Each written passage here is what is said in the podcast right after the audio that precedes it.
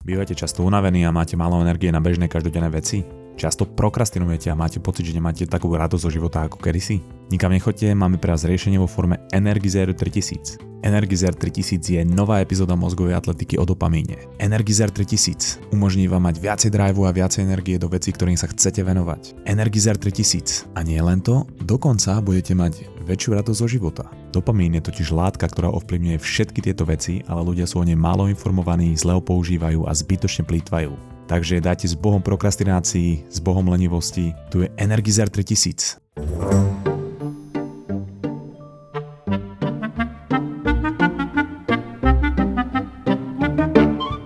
Andrew Huberman je americký neurovedec, ktorý pôsobí na oddelení neurobiológie na Stanfordskej univerzite a vo veľkom prispel k skúmaniu mozgu a neuroplasticity, a teda konkrétne aj ku skúmaniu dopamínu.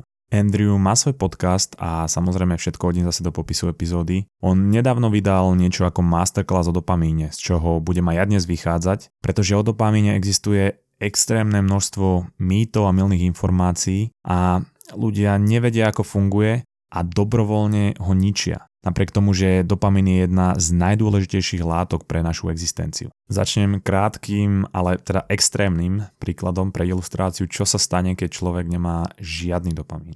V osemdesiatych rokoch v Kalifornii pozorovali vypuknutie extrémnych príznakov Parkinsonovej choroby na populácii mladých ľudí. A čo zistili bolo, že domáce laboratória, ktoré syntetizovali drogy, sa snažili vytvoriť drogu zvanú em pé pé pé, čo je niečo ako opium alebo teda heroín, čiže to brali ľudia závislí na heroíne, ale podarilo sa im vytvoriť niečo oveľa horšie, čo je zvané em pé té pé, ktoré môže vzniknúť ako vedľajší produkt pri výrobe em pé pé pé.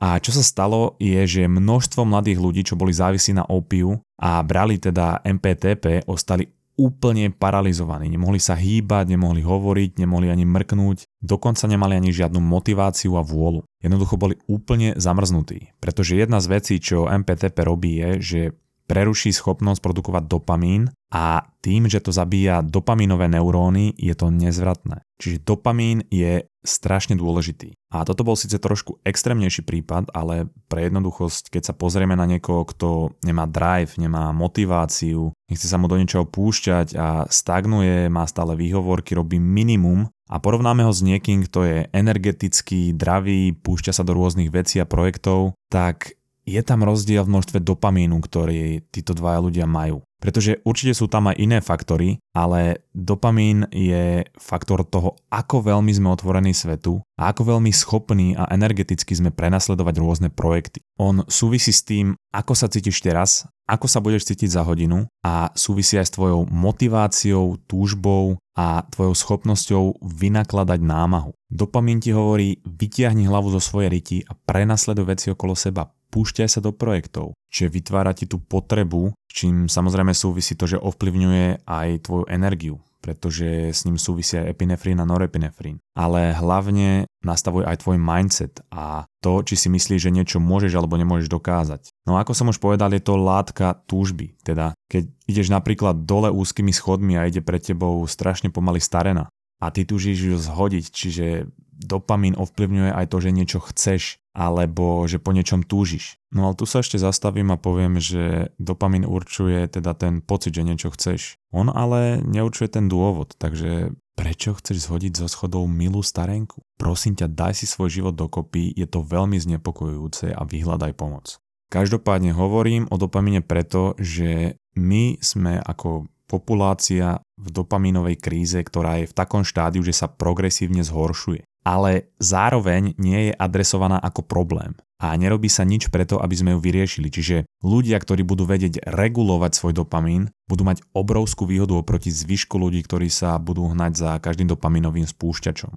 Táto kríza sa samozrejme vo veľkom dotýka aj mňa, ako aj Andrewa Hubermana samotného. A on hovorí, že akýkoľvek úspešný človek vie regulovať svoj dopamín, pretože cesta k úspechu vedie cez tvrdú prácu a sústredenie a to nie je možné bez zdravej hladiny dopamínu v tele. Pretože to nie je tak, že ty, keď nemáš dopamín, nebudeš cítiť nič, čo ukazuje teda experiment na myšiach, ktorý spomínal Huberman. Boli dve skupiny a mali páčku, ktorú keď stlačili, dostali jedlo. Ale potom jednej skupine tých myší vyplýtvali všetok dopamín. No a ona síce bola schopná pociťovať potešenie a nejaký príjemný pocit z jedla alebo z čokoľvek iného, ale nemala motiváciu ísť k tej páčke alebo robiť čokoľvek iné. A preto v tomto prípade vedomosť toho, ako dopamín funguje, ako ho regulovať, môže byť práve tá výhoda, ktorá ti pomôže mať konkurenčnú výhodu, mať viacej energie a motivácie a celkovo mať plnší život. Je o to, že my máme v tele určité množstvo dopamínu a ideme za niečím, čo nám spôsobí jeho nárast, jeho vystrelenie, povedzme. Napríklad dostaneš strašnú chuť pozrieť si video desať najlepších výglov Davida Copperfielda a hovoríš si, že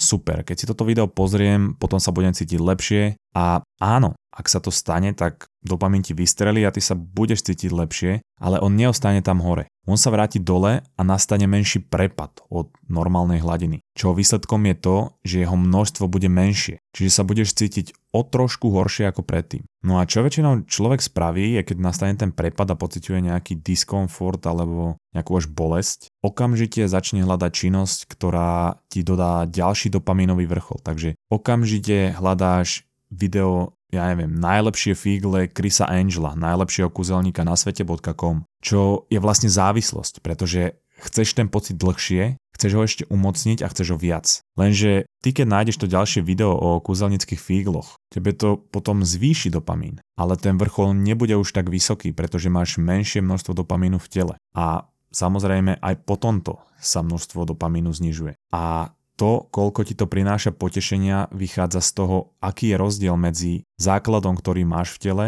a ako vysoko je ten vrchol. A samozrejme stálym uvoľňovaním sa ti to množstvo dopamínu znižuje. Tak aj vrcholy sú nižšie, čiže aj rozdiel medzi základom a vrcholom je nižšie. Z čo logicky vyplýva, že potešenie z tej činnosti je neustále nižšie. Čiže vo výsledku to prestane prinášať potešenie úplne a človek potom upadá do nejakej zlej nálady alebo depresie. No a čo sa kľudne môže stať je, že toto nastane aj pri tvojich hobby činnostiach alebo pri tvojej práci. A to v úplne maličkom merítku. Ja neviem, po niekoľkých rokoch si uvedomíš, že už ti to neprináša radosť a máš pocit, že ťa nič v živote nebaví a nemáš do ničoho chuť. A je to práve preto, že máš málo dopamínu. No a len pre zaujímavosť, tu sú nejaké klasické veci, ktoré ti uvoľňujú dopamín. Čiže čokoláda ti napríklad zvýši hladinu dopamínu jeden a pol krát. Samozrejme, že to je len výstrel a hneď spadne. Preto sa aj nevieš dožrať, pretože ako náhle pociťuješ tú bolesť, tak hneď si dávaš ďalšiu. Sex a celý ten proces, ako dostať niekoho do postele alebo čo predchádza tomu sexu, ti zvyšuje dopamín dvojnásobne. Nikotín dva a pol krát, ale zase veľmi krátko, hej, vystrelí a zase ide nízko. A kokain taktiež dva a pol krát, ale zase vystrelí a potom prepad. No a napríklad cvičenie ti zvyšuje dvojnásobne, ale zase záleží podľa toho, aký máš nemu vzťah, hej, čiže môže to byť aj viac, ale môže to byť aj menej, keď ho neznášaš. No a úplne najzaujímavejšie je, a neviem prečo toto skúmali v tej štúdii, ale je preukázané, že nová epizóda mozgovej atletiky, keď vidíš, že vyšla, hej, ti zvyšuje až trojnásobne dopamín permanentne. Čiže keď si vypočuješ dvadsať epizód, tak si v podstate najšťastnejší človek na svete. Každopádne v druhej časti, ktorá vyjde vo štvrtok, pretože toto bolo príliš dlhé, tak to musím rozdeliť do dvoch častí. Rozprávam o jednej činnosti, ktorú môžeš robiť každý deň úplne zadarmo a zvýši ti postupne dopamín o dva a pol krát, teda o dvestopäťdesiat percent na dve až tri hodiny aj úplne zadarmo. Čiže druhá časť vo štvrtok. No ale keď sa k tomu vrátime, hej, nastane prepad po jednej z týchto vecí, povedzme čokoláda. Že nám to vystrelí a ide to nižšie, než je prirodzená hladina nášho dopamínu. No a čo to spôsobuje, je niečo ako bolesť. A my namiesto toho, aby sme okamžite hľadali ďalšiu vec alebo si dali ďalšiu čokoládu, by sme mali počkať, než sa tá hladina vyrovná, lebo vždy, keď zažíva človek tú bolesť, tak bude následovať uvoľnenie dopamínu. A keď zase nájdem niečo, čo mi ho zvýši, tak ho len viacej spotrebuje, pretože dopamín sa striedá v cykloch bolesti a následne zvýšenia dopamínu. To je dôležité si zapamätať, pretože bolesť predstavuje prepad a následne stúpanie dopamínu. Konkrétna rada teda je, že keď ti niečo spraví dopaminový výstrel, napríklad dáš si čokoládu, tak následne je ten prepad, ktorý spôsobí tú bolesť. A namiesto toho, aby si si dal ďalšiu čokoládu, počkaj, než sa to vyrovná do normy. Čiže vždy, keď zažiješ niečo príjemné, čo ti vystrelí dopamín, tak pri tej následnej bolesti alebo pnutí je dôležité neprenasledovať ďalší dopamínový spúšťač. A dobrý tréning, čo robí aj Huberman, je, že aspoň dvadsaťpäť krát za deň sa snaží naschválne spraviť niečo, čo jeho hlava chce, aby spravil. Napríklad pozrieť sa na telefón, ísť si dať niečo sladké, zapnúť si porno alebo seriál, pustiť si koncert Safri Duo, alebo nezhodiť tú milú starenku, čo ide pre tebou na schodoch, ty psychopat. Ďalšia dôležitá vec je, že ak mám dopamín príliš vysoko, tak som motivovaný robiť všetko. Ak ho mám nízko, nemám motiváciu žiadnu. Ale ak ho mám niekde medzi, tak sa jeho úroveň bude pohybovať podľa toho, akú som mal úroveň dopamínu pred chvíľou. To znamená, že ty napríklad môžeš nájsť ráno v novinách článok o dokonalosti Rakúsko-Uhorska a jeho parlamentnej konštitučnej monarchie. A bude ťa to neskutočne zaujímať, pretože koho by to nezaujímalo. Ale ty keď ráno prvé, čo spravíš, je otvoríš Instagram a extrémne ti vypáli dopamín a až potom nájdeš ten článok o Rakúsko-Uhorsku, tak už ťa jednoducho nebude zaujímať. Pretože level dopamínu po tom instagramovom záťahu je výrazne nižší a ten článok je oproti tomu nuda, čiže na tvojej dopamínovej histórii záleží. Záleží, koľko si mal dopamínových výstrelov predtým, než zažiješ niečo, čo by ťa malo alebo mohlo zaujímať. Predstav si teda, koľko dopamínu uvoľníš každé ráno, keď stráviš dvadsať minút scrollovaním sociálnych sietí alebo čohokoľvek iného. A taktiež, čo s týmto súvisí, je er e em fáza spánku, počas ktorej sa ukladajú veci, ktoré sme sa naučili, na správne miesta v mozgu. Čiže ty ráno, keď vstaneš, ty môžeš dostať update na základe uložených informácií, ktoré sa prepoja. A taktiež prebieha v jednoduchosti povedané niečo ako hojenie. Čiže ak sa ti stalo niečo zlé deň predtým, tak tvoj mozog si to prehráva bez toho, aby produkoval adrenalín. Čiže bez emócií. A ďalší deň ti to je viacej jedno. No a ty ráno, ak vstaneš, je tvoj mozog resetnutý a prebieha synchronizácia.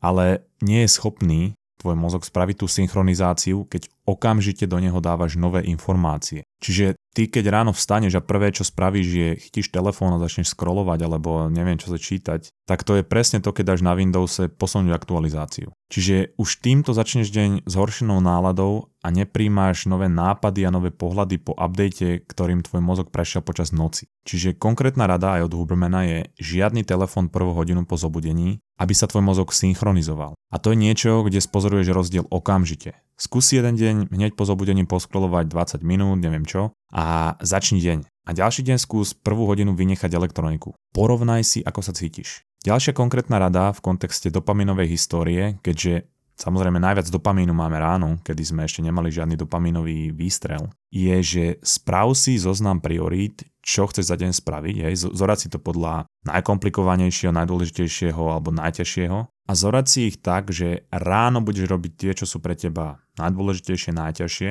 a postupne budeš robiť ľahšie, ľahšie, ľahšie. Pretože keď je pre teba niečo dôležité, ale robíš to až podvečer, neostáva ti toľko motivácia, driveu to robiť a nedávaš do toho všetko. Preto aj povedzme dôležité business cally bývajú ráno. Čiže ak toto celé mám nejako úplne zjednodušiť, tak to, čo my teraz robíme, je ekvivalentom toho, keď Fero zo Žabokrekov dostane výplatu a hneď prvý deň ju ide celú pregamblovať do hospody Ratataj. Čiže ber dopamín ako nejakú výplatu, ktorú dostávaš každé ráno. Dostanem k dispozícii moju dennú dávku dopamínu a prvé, čo spravím, je, že áh, tu sú bezduché blbosti na Instagrame. Idem sem okamžite štvrtku výplaty utratiť nejakou prvú vec ráno a potom dám niečo na prácu, ktorá je pre mňa ale už celkom nuda po tom, čo som si ráno užil na Instagrame. Tak si pustím počas robotky podcast, napríklad nejakú recenziu hostinca Ratataj v Žabokrekoch. Pričom tridsaťkrát odpíšem ľuďom na telefóne, preskrolujem si Facebook, TikTok, Instagram a keď dojdem z roboty, pustím si porno alebo nejaký kvalitný seriál, povedzme zámecký hotel Ort, dám si k tomu čokoládu a potom mám nervy na tú otrasnú robotu, lebo mi berie všetku energiu a ja už nemám na nič chuť ani motiváciu, nechce sa mi nič robiť a nemám ani chuť žiť. Ale hádaj čo, tou robotou to asi až tak úplne nebude, aspoň neúplne. Čiže je na tebe, ako sa naučíš hospodáriť s dopamínom, ak si predstavíš, že je ako výplata. Či budeš jak Fero zo Žabokrekov, alebo či budeš mozgový atlet. Pretože tento štvrtok ti prinesiem ďalšie konkrétne veci, nástroje a vhľady, čo môžeš robiť, aby si optimalizoval tvoje uvoľňovanie dopamínu. A je už iba na tebe, aby si si úprimne odpovedal na otázku, ako hospodáriš s dopamínom. Pretože ja za seba môžem povedať, že ja s ním nehospodárim dobre, ale chcem to zmeniť. Tak buď k sebe úprimný aj ty. Pokiaľ nezaváhate a prihlásite sa na odber mozgovej atletiky, hneď dostanete k Energizeru tritisíc. Energizer tritisíc dva úplne zadarmo a to už vo štvrtok. Áno, počujete dobre, nie za šesťdesiatdeväť, nie za desať, ale úplne zadarmo. Takže neváhajte a odoberajte. Zo štúdia sa s vami lúči Horst Fuchs.